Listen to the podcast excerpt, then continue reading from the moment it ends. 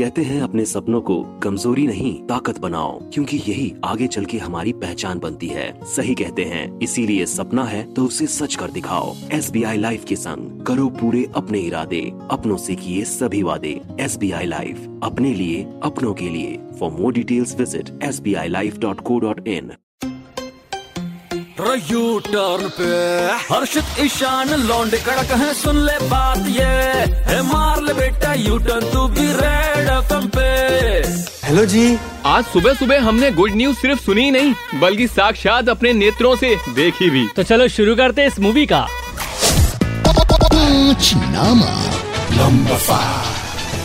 अक्षय कुमार ने अपनी किसी मूवी को हिट कराने में इतना ट्राई नहीं किया होगा जितना इस मूवी में बच्चा पैदा करने के लिए ट्राई किया है।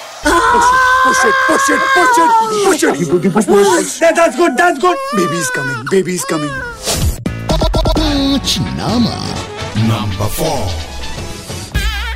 भाई इस फ़िल्म की दोनों एक्ट्रेस को ना प्रेग्नेंट लेडी का रोल करने में ज़्यादा मेहनत नहीं करनी पड़ी होगी। ऐसा क्यों भाई? अरे करीना को तो रियल में तैमूर का एक्सपीरियंस है। वहीं कियारा की बात की जाए तो कबीर सिंह मूवी में ऑलरेडी वो ऐसा रोल कर चुकी हैं। Perfect, let's do it. हमारा नहीं हुआ। है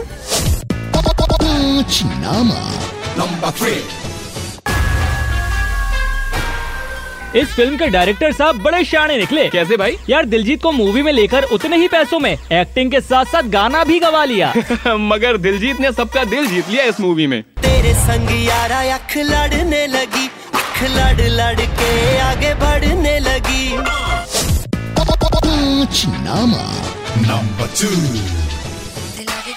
यूँ तो हम आम लोग दिन में कई बार सॉरी बोलते हैं लेकिन जब डॉक्टर किसी को सॉरी बोलते हैं तो लाइफ में भूचाल आ जाता है।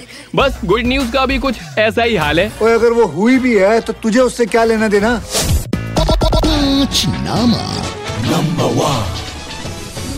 अगर इस मूवी के गानों में गुड न्यूज़ की बात की जाए तो वो गुड न्यूज़ है कि इस मूवी के अंदर बी पराग पाजी का गाना है। माना दिल दा ही मेरा है कसूर।